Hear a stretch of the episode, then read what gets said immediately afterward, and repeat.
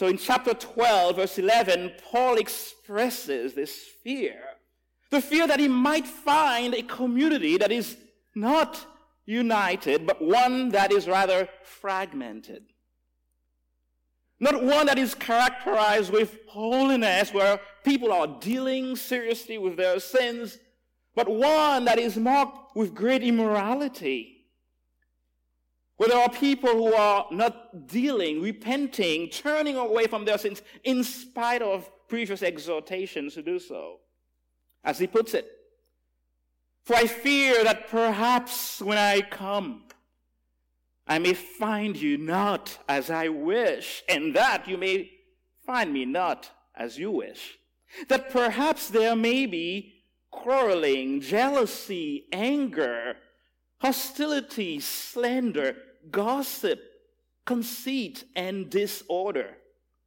I fear that when I come again, my God may humble me before you.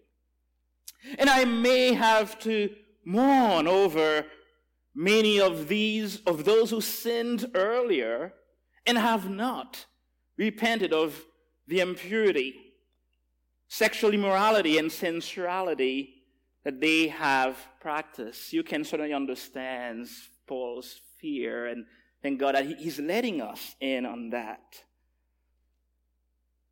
No pastor looks forward to dealing with a broken, fragmented church, one where there is unrepented sin. No one should ever look forward to having a conversation, to confronting someone dealing with sin. So Paul understands that his presence with the Corinthians may not be one where there is joy and the celebration, that he may have to mourn that his coming may also involve severity. As a pastor, your heart is tender for the flock. You must, when necessary, use severity, but it is not something that you enjoy or want to do. It's only as needed. So the apostle Paul is saying, I am looking forward to seeing you, but I do have fear about what my presence may mean to you. You may see me mourning and, and I may be mourning and, and having to use strong word and even appear to be rash because of what's happening in your midst. So in verse 15 of chapter 13, before he comes, again he's calling them, says, Take time to examine yourself. Examine yourself, he says, to see whether you are in the faith. There is still time to, to repent. And right before he gets to the benediction, in chapters 13, the same chapter, verse 11 through 13, he gives them a number of quick exhortations. Exhortations that really represent a summary of things that he had already communicated to them. But he says, I am going to come and one more time, heal me. Take heed to these words. And all of this exhortation are in the present imperative. That is, keep working on these things. You may have been doing them. Continue till I come to see you. Finally, brothers, rejoice. Aim for restoration. Comfort one another. Agree with one another. Live in peace and the God of love and peace will be with you. Greet one another with a holy kiss. All the saints greet you. Rejoice. Again, the theme of joy is quite prevalent in Paul's letters. Regardless of the circumstances, rejoice. Rejoice for God's grace in your midst for what he's already done. But I suppose here Paul may also be saying, rejoice in the hope of future grace. Rejoice with me in the hope that God will work, even begin to restore you. What God will do. Aim for restoration, but is mindful of the fact that things were not in alignment in the church, things were damaged. Things were broken, so he wants them, and the word that is used is to put things back in order. Wants the church to aim and work toward that. Whatever has been broken to be put back in order. Comfort one another. Midst of the struggles. Don't stay isolated. Comfort. Stick together. Strengthen each other the comfort that God provides, agree with one another, he urges them. He said, just agree just for the sake of agreeing. You know, I agree with you, I agree. Not, not, not that. But agree. Agreement around apostolic doctrine, around the truth of the gospel, around the truth that he has been communicating to them. Agree. You have one mind. Live in, in live in, in, in peace.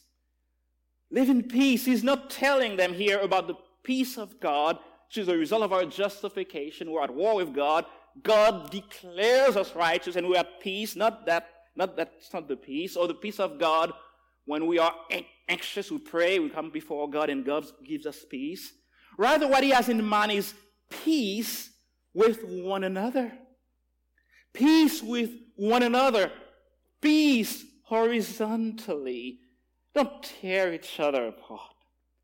Live in peace. Live in peace. And, and, and of course, all of these exhortations are connected as you agree with one another.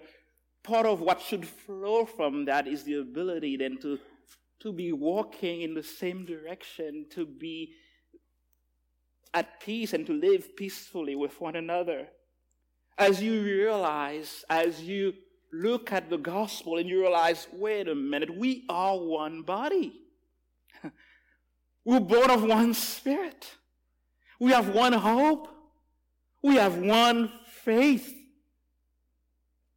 We're partakers of one baptism.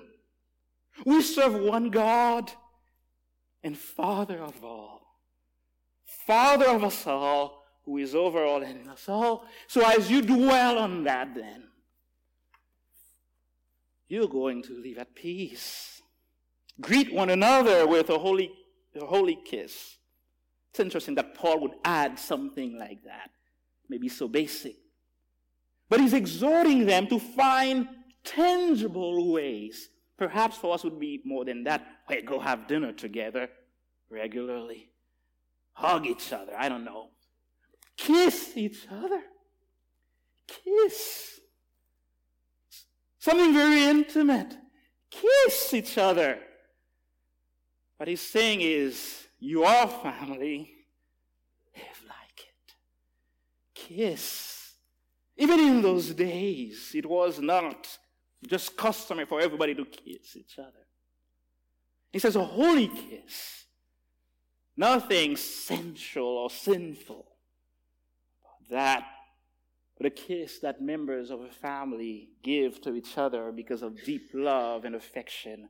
So Paul is saying to a church that's been fractured, that has known division, all of that, he's exhorting them, and he says, kiss each other. Which may force you if it's hard to kiss. Why is it hard to kiss? I should be kissing my brother and sister. So the very exhortation to kiss calls them to the other things that Paul has asked them to do. Of course, some will say, well, I am not kissing. And miss out on all the other things, but Paul expected them to, to take that step, to be affectionate, to show affection. And by the way, it's something very good for us, just a little side note. When we find it hard to express affection, it may not just be because, well, I just, I don't know, there's nothing. There may be a deeper reason. It may be because there are issues deep in our hearts that make it hard for us to express affection. Just a little side note here. So, Paul wants them to take heed to these things. To, he's exhorting them to focus on these things in preparation for his visit. And he says, as you do these things, there's a promise the God of love and peace will be with you. The God of love. That's as an outcome of this. As you are taking heed to this exhortation, God will shower you with his love and peace, the God of love and peace. By the way, the only reference in the Bible for God as a God of love. Of course, the Bible says, in First John, that God is love. The only place where the Bible says God, God, the God of love. God of love and peace will be with you. You will experience an increasing degree of the presence of God in your midst. Now, how in the world does a weak, troubled, fractured church characterizing with biting and fighting and quarreling, how in the world do they go out and carry out, carry those exhortations that Paul had just given them? Where do they find what it takes to respond to what they're being called to do? To mend that which is broken. Have you ever had to deal with fracture in your relationship? Not easy. Where do we find the grace for that? Where do we find grace? To listen to the, those very exhortations ourselves. That brings us to our main verse this morning. The grace of the Lord Jesus Christ and the love of God and the fellowship of the Holy Spirit be with you all. For all of you. So in this benediction, in this Trinitarian benediction, I'm sure you can see that, Paul is calling on God Himself, the one God who exists eternally as three persons, Father, Son, and Holy Spirit. He's calling on God, he's crying out to God to pour out His blessings on the church so that they would be able to respond obediently to His call and see the purposes of God fulfilled in the midst. That's what the benediction is for. How are you going to be the people that God calls you to be, Corinthians? Where it's not, where you are not known for your quarrels, for jealousy, for biting, for the fractures, for the lack of love. How is that going to be possible? It is going to be possible as Almighty God Himself, the God who saves you, pours out His love, His grace, the fellowship of the Holy Spirit.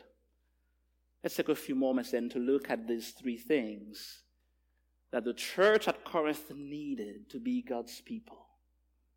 The things that I believe we all need individually and certainly as a church to be the people of God in this community. Not to survive, but to be a vibrant community. The community God wants us to be here at this time in history. God knows we need Him. Paul knew that the Corinthians just needed God. And this morning, brothers and sisters, we need God, but have good news. The good news is God is not reluctant to bless. He's eager to bless you, you and me, all of us, where we are. He can do what we cannot do ourselves. May the grace of the Lord Jesus Christ be, says, with you all. Not some of you, be with you all. The grace of God is central to Paul's theology. You read all of his epistles and you see it's grace and grace and grace. What is grace? What is the grace that he has in view? The grace of the Lord Jesus Christ. Think of grace Think of God's unmerited favor towards sinners on the basis of their identification with Christ. God's unmerited favor. Not to good people, but to sinners. And I read earlier this week someone say, it's not just unmerited favor, but it is demerited favor. I like that. It's not just that God showed favor to people who did not deserve it, but rather God showed favor.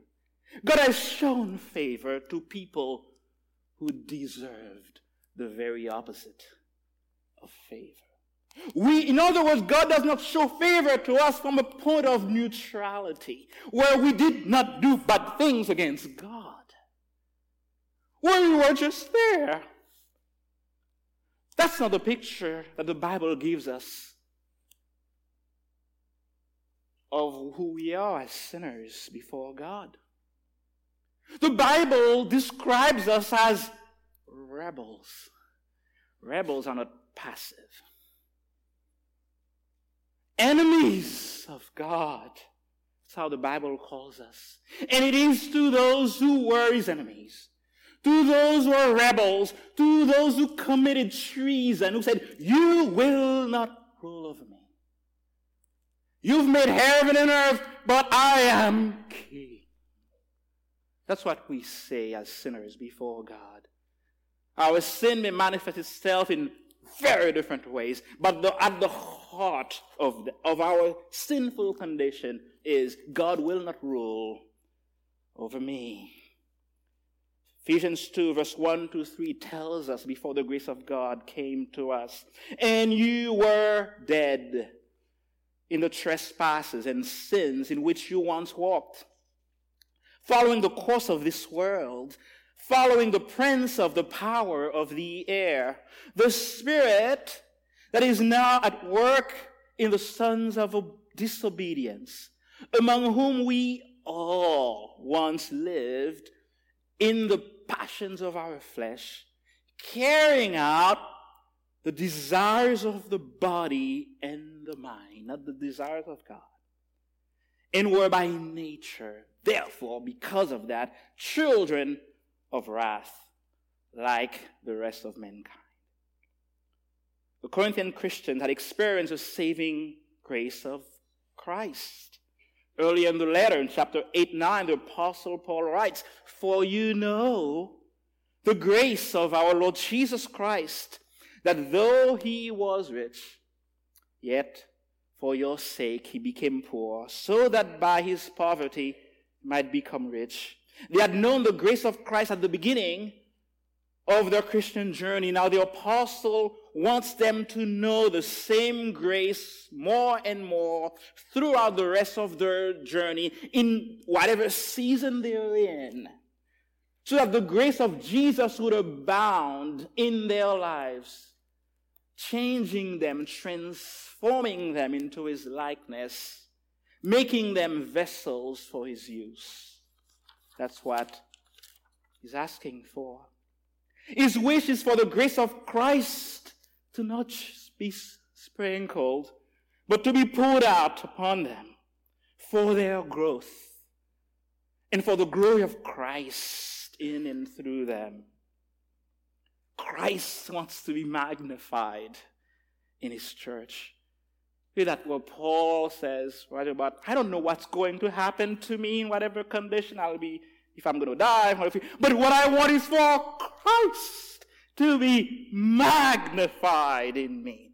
Let die, life or death, Christ to be magnified. We want the grace of God, the grace of Jesus to be magnified in our lives. That's what Paul wanted for the Corinthian church. Paul had labored hard in their midst. He was well aware of the challenges, as we said earlier, that they were facing as they battled the threefold enemies the flesh, the world, the devil. He exhorts them, as we said earlier, to rejoice, to aim for restoration, comfort, agree with one another, live in peace, to be affectionate, as we said. And he does so understanding that they do not have the resources. They don't have what it takes. He understands that apart from the grace of Jesus, apart from Jesus providing, pouring out his grace on them, the flesh will prevail. The flesh will continue to prevail. The works of the flesh will continue to take over in their midst. Taking all sorts of forms, quarrels, jealousy, as he says, envy, division, in all sorts of immorality. Apart from the provision of the grace of Christ, Paul understands that the Corinthian church will continue to conform itself to the patterns of this world, finding glory in vanity, looking to men for what only God provides, continuing to fight over who are we following. Paul, Cephas, the things that the world does. Apart from the provision of the grace of Christ, Paul understands that they will fall victim to the schemes of the evil one. They will listen to the voice of the enemy, the enemy of their souls who comes to them and disguises himself as an angel of light, seeking to seduce them and causing them to embrace a false gospel a gospel that is not a gospel at all. But that it wasn't just for them, it is the same with us. Apart from the grace of Christ, we will be defeated by the forces of the flesh. The works of the flesh will be manifest in our lives. We will find ourselves conforming more and more to the patterns of the world, and Satan will have a field day. Are you all aware? Are we aware of this possibility and therefore of our need for grace? Do we see grace as something extra? Something little dessert added to the main meal that we bring to the table? Or do you realize what Jesus himself said, apart from me, apart from my grace, you can do nothing?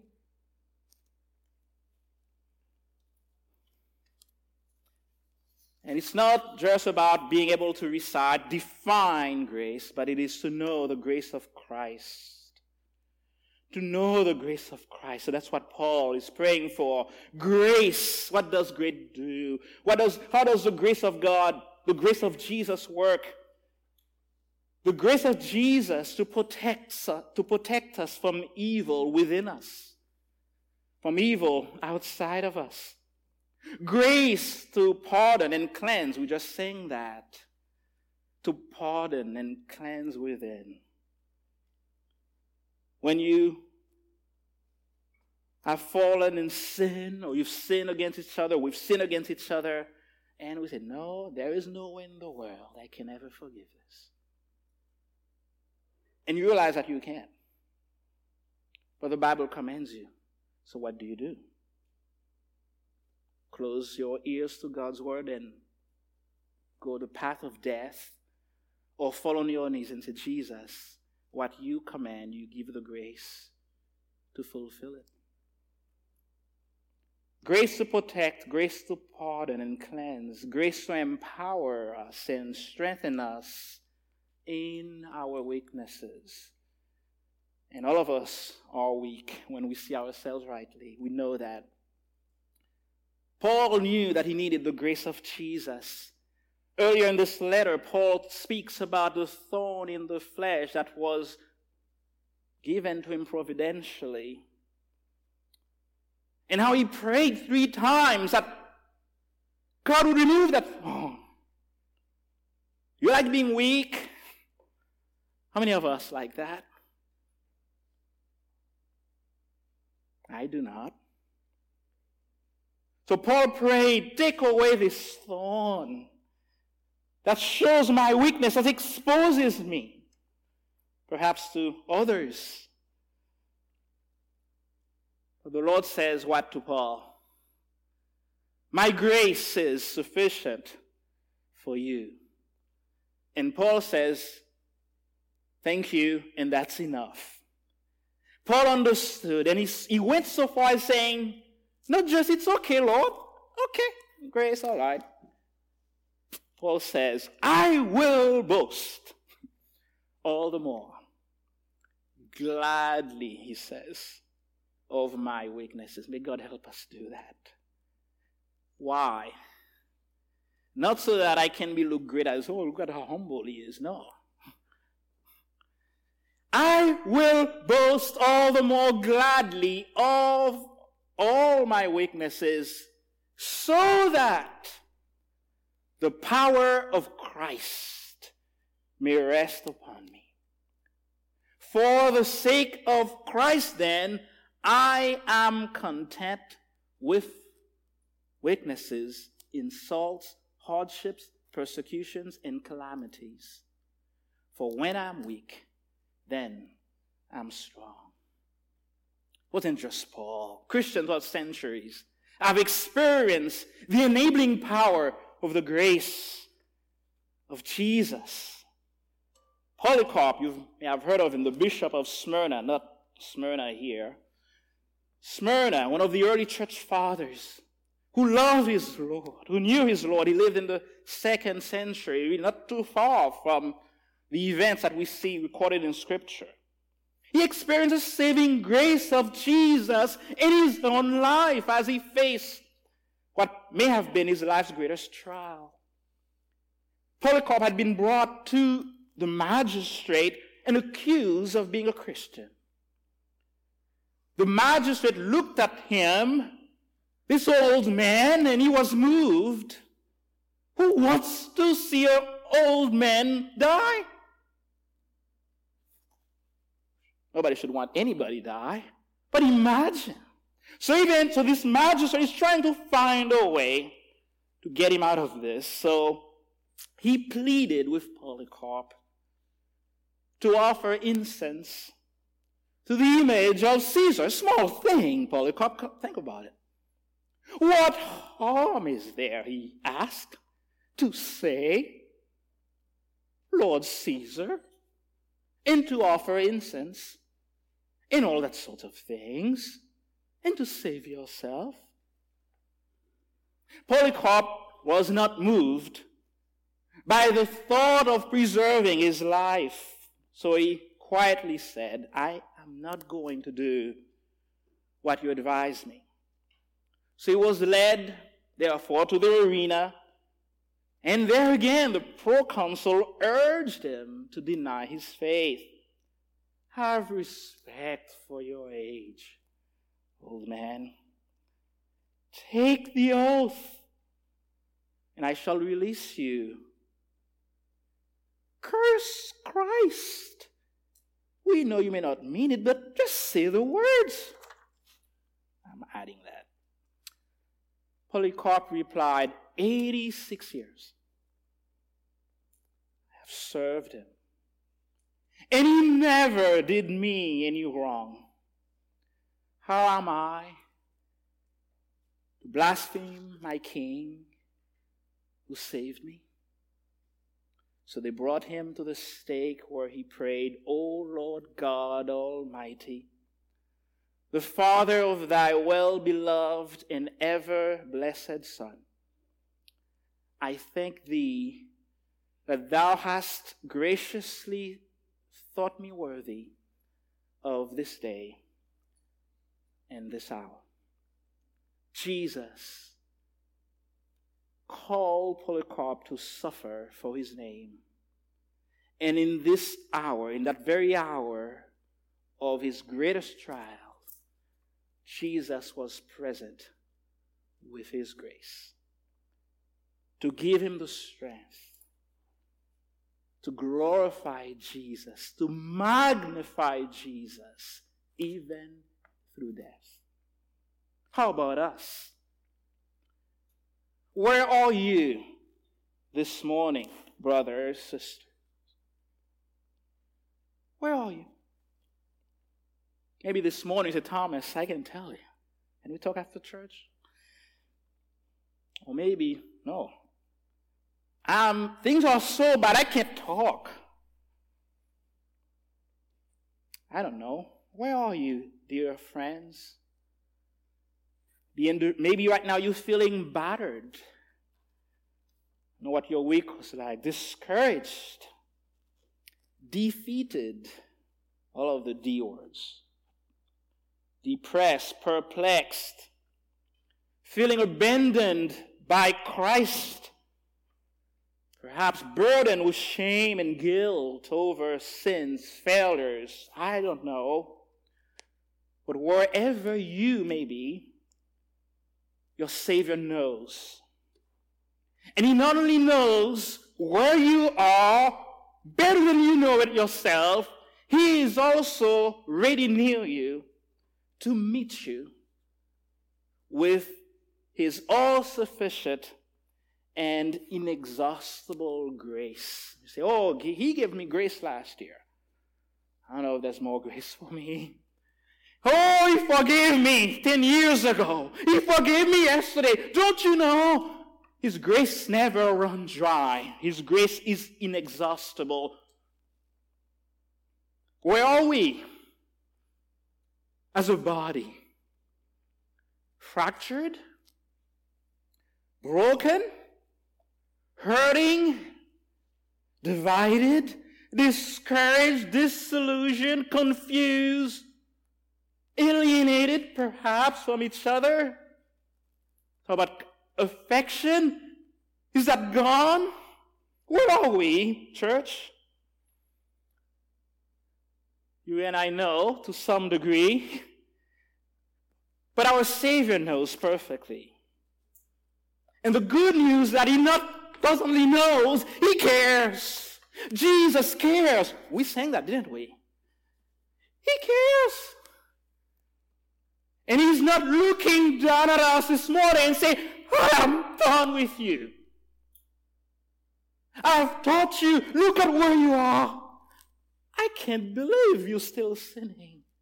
I can't believe this. Sorry, nothing I can do. No, our Lord will never abandon us. His promise can be trusted. His grace is ours. His grace is sufficient. Do you believe that? Do we believe that, brothers and sisters? Can we say amen to that? Do we believe that our Lord can do beyond what we are even asking? And I know many of you are praying. Do we believe that God, Jesus, can give grace to work in us to accomplish more, far more than we can ever imagine. That yes, the days may be dark now, but I want to trust Jesus that the brightest days of our church are not behind us, but that they are ahead of us because our Savior stands. He is walking in the midst of His church to pour out grace for whatever we need and he knows, Thomas does it. And even if I did. But Jesus knows and he cares for all of us. He loves us. Maybe you're here this morning and you're wondering, what in the world is this grace talk all about? You don't really know what grace means. You do hear people talk about that, but what in the world is grace? Why is it such a big deal? This guy's going crazy over that thought of the grace of Jesus. Over some ancient text that talks of grace and sin.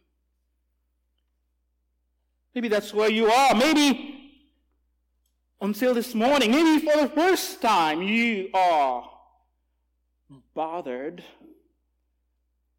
by the reality of your sin and your guilt before God.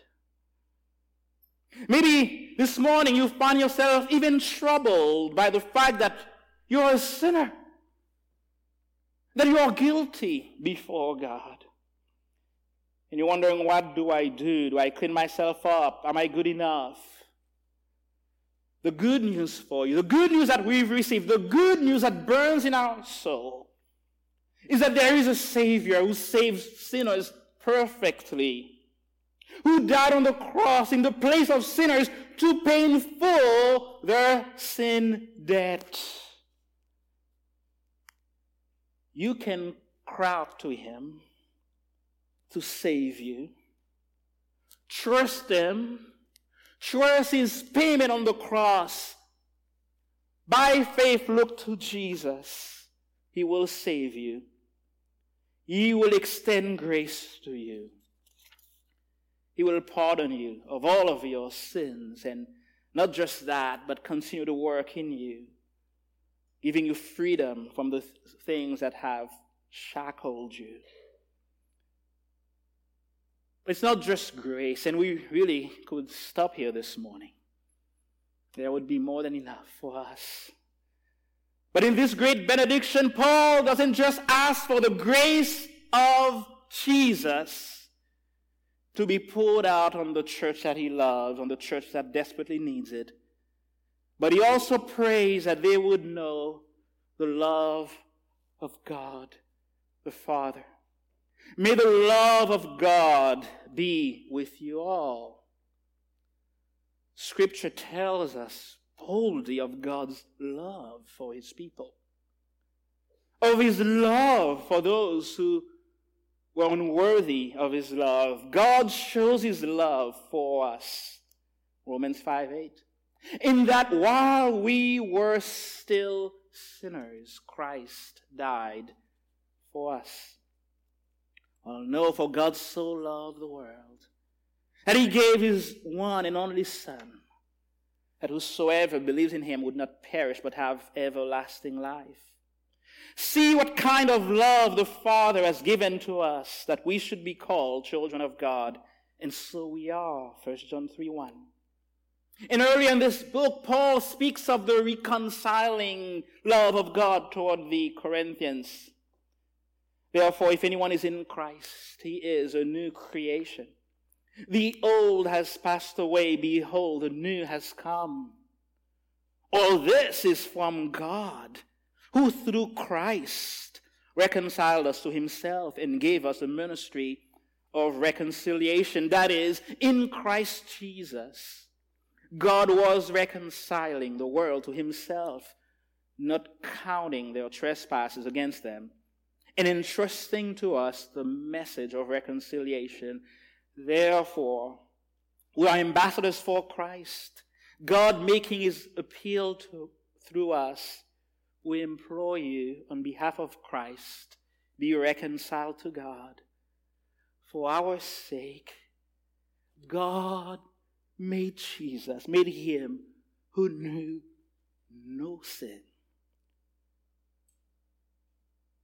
to be sin for us so that in him we might become the righteousness of God. That's the love of God for sinners. So as Paul considered the challenges before the church, as he made an appeal to them to fix that which is broken, to be of the same mind, to love each other deeply, to accept and embrace each other, he understands that for them to do that, the hearts would need to be flooded by the love of God, by the unconditional love of God, by the unending love of God. He understood that as they beheld the love that God the Father has lavished on them as unworthy of that love they are, as undeserving as they are, as they beheld the reality of such love, that their heart would not just melt with gratitude and joy toward God, but also now their hearts would move toward each other in love. That that same love of the Father, that they would have that in their heart, that we would have that in our hearts for each other. It's a love that is truly out of this world, brothers and sisters. Paul and just just like each other. Just be nice to each other. It's not the call. pardon, forgive, embrace each other. Be family. And for that, you need the love of the Father.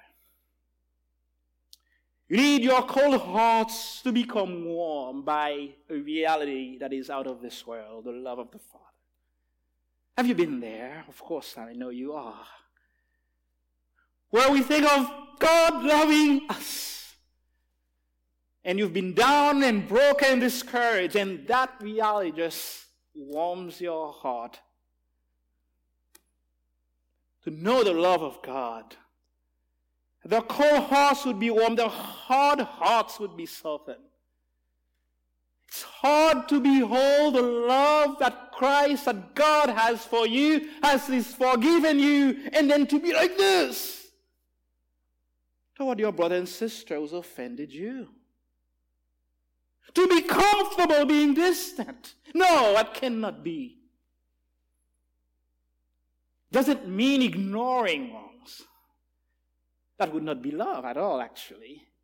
It doesn't mean peacefully coexisting, no. It means the grace of God the working in our hearts to man that is broken, that would truly forgive and accept forgiveness and, yeah, cry and do all of that.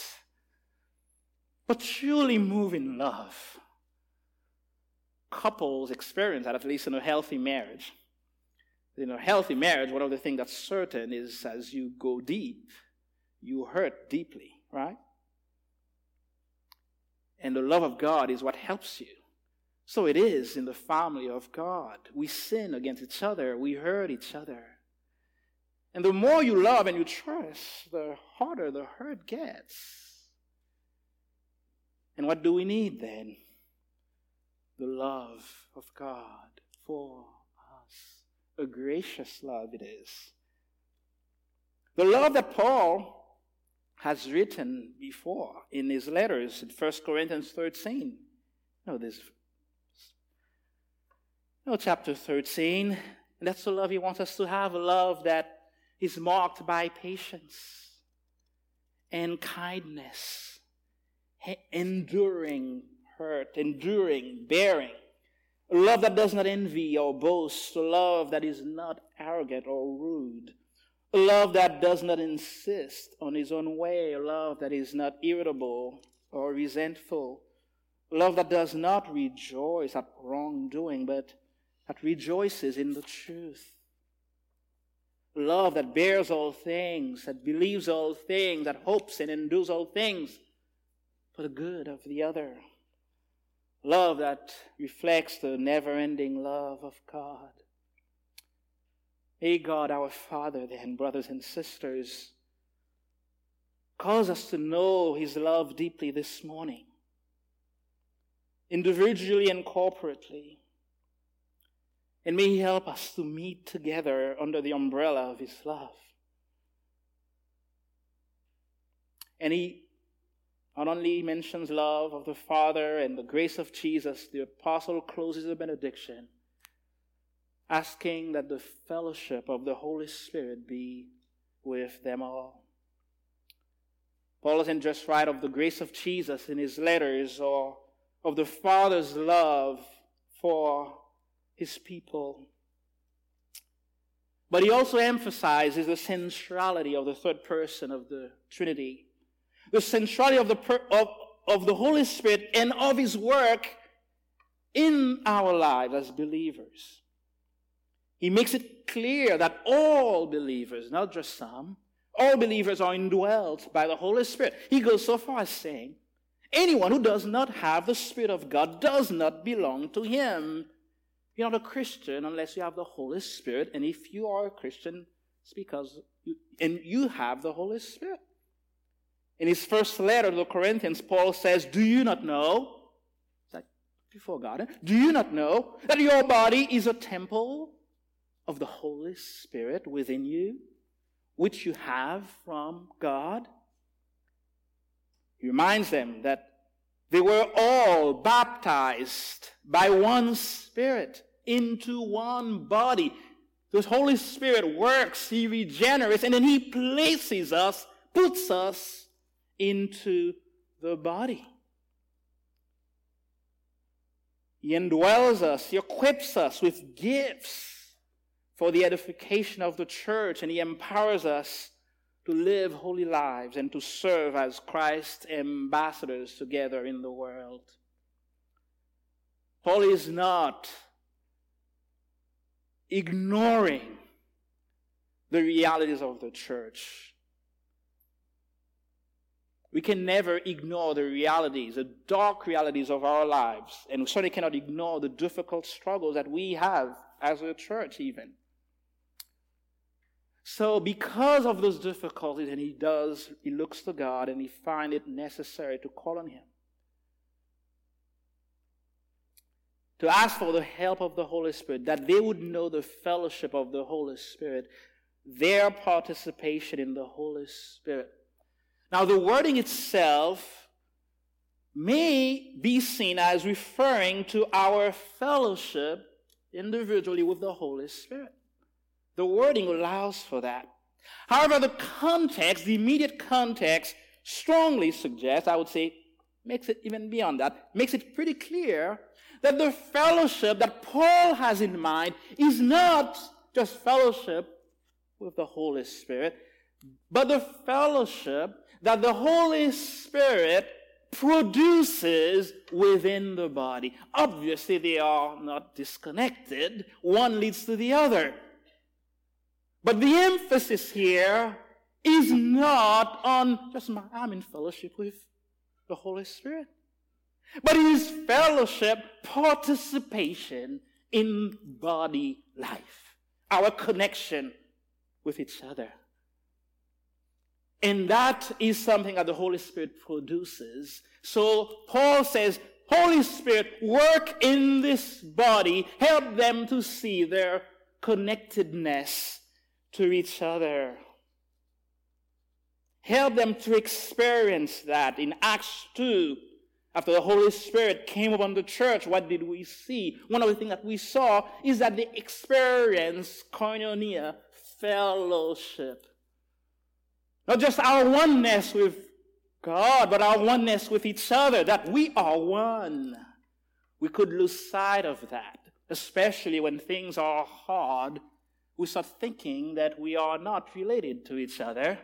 And the Spirit of God, part of what He does is to help us be mindful of that very thing. Another thing that happens in our house sometimes, we'll give an instructions to our kids.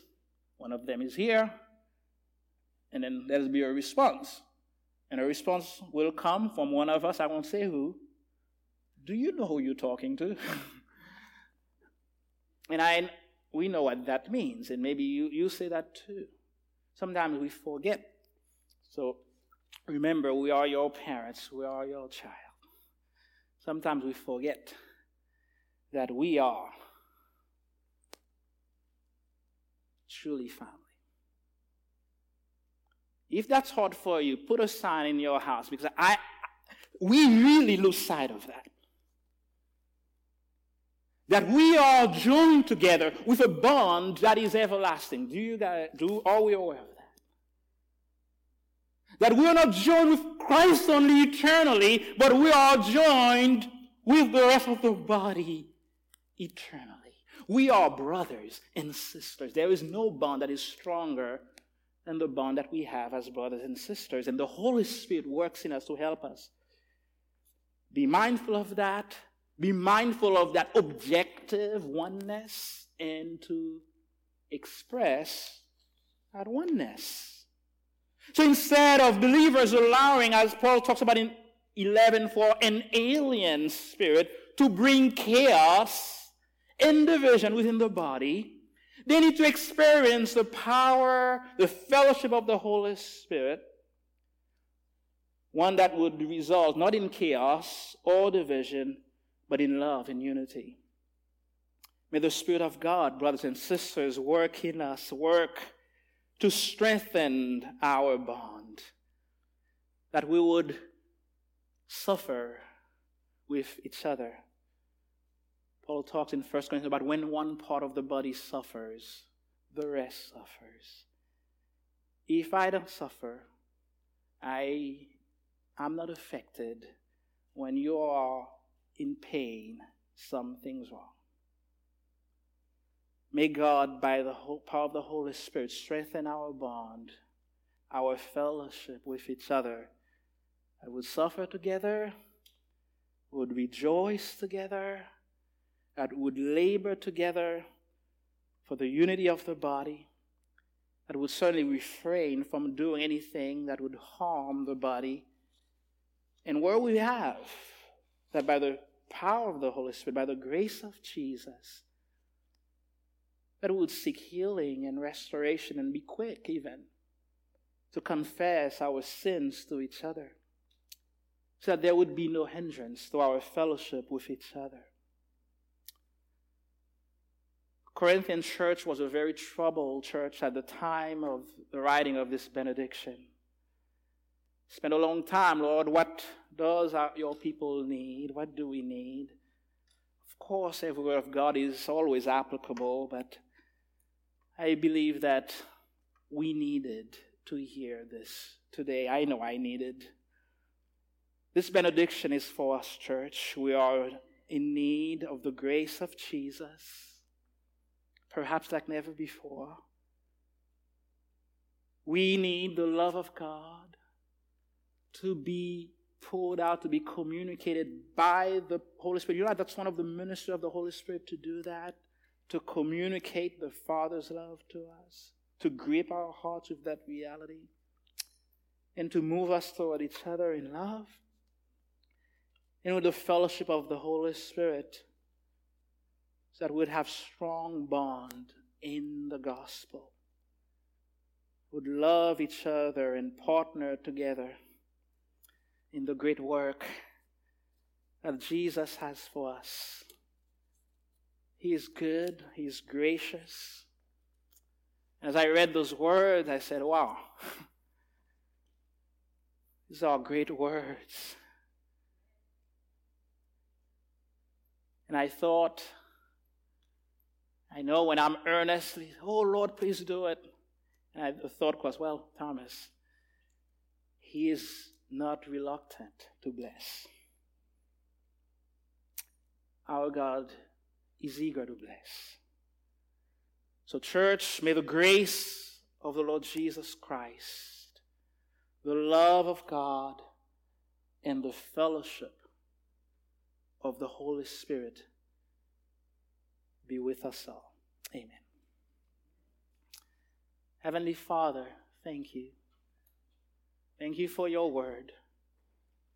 Thank you for who you are to us, Father, Son, and Holy Spirit. Thank you for the work of salvation. That is not just the work of a moment, but it is a work that you continue in us as, as you bring us home to heaven when we will be like your Son, without sin, without blemish, without spot. Until then, may you indeed help us for our good, for the advancement of your work in and through us, and for the glory of your most worthy name. Amen.